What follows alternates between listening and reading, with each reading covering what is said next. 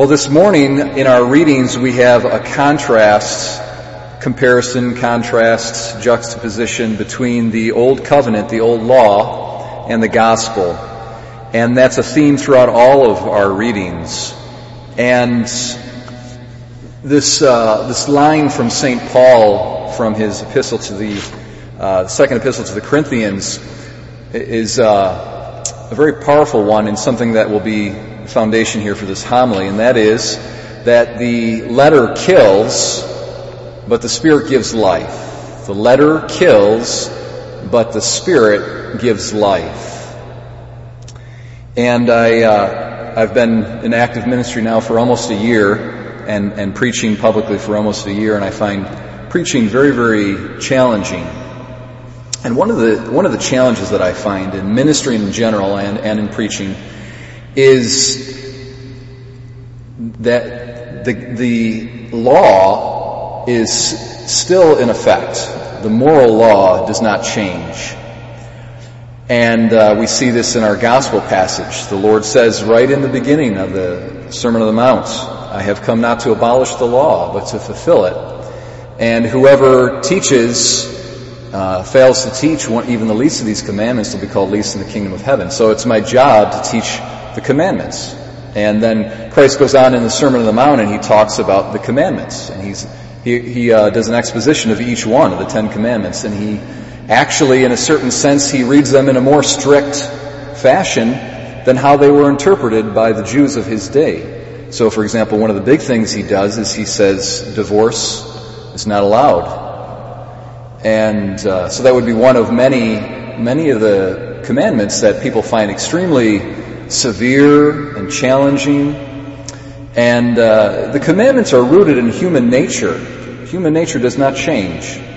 So whether it was the time of Moses or whether it was the time of Jesus, human nature is human nature. And the moral law is a, is a key to human nature.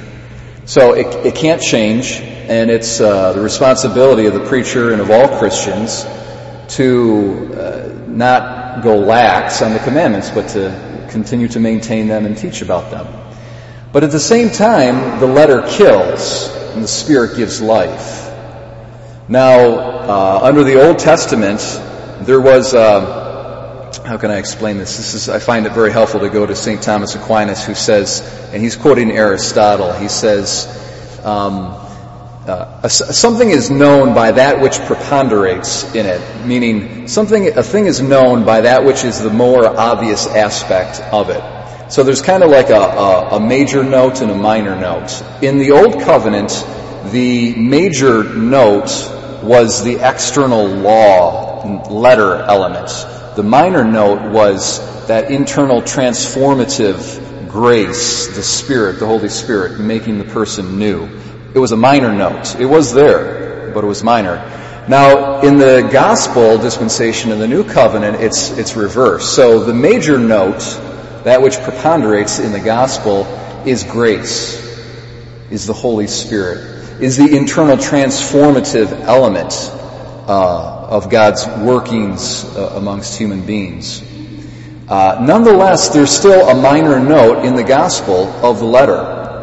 And a preacher can preach in such a way that all people get is the letter of the law. That's all they're getting. That's all they're hearing. And they don't feel lifted up. They don't feel edified. They don't, they're not inspired. They feel condemned. They feel like, oh, this guy's putting a huge yoke on us and we can't bear it. And they stop going to church. And it's a re- it's an amazing challenge and I don't know if I have the perfect answer to it. And I find, um, kind of a disconnect between my own experience and then the experience of many people who I minister to. Um, in the gospel, I find, yes, challenges. The moral law is challenging. But I find the Spirit liberating and that the Spirit enables me in my own experience, I'm just speaking from my own experience, it, it enables me to live up to the moral law and it's liberating when I can live according to my human nature. I'm finally free. I'm, I'm becoming more of a human being. I'm becoming more human. Uh, I'm becoming more the way that God intended me to live. And that's not just my experience, but many, many Christians who I know. I'm sure many of among us here that resonates with you all. Um, so it is the experience of many Christians.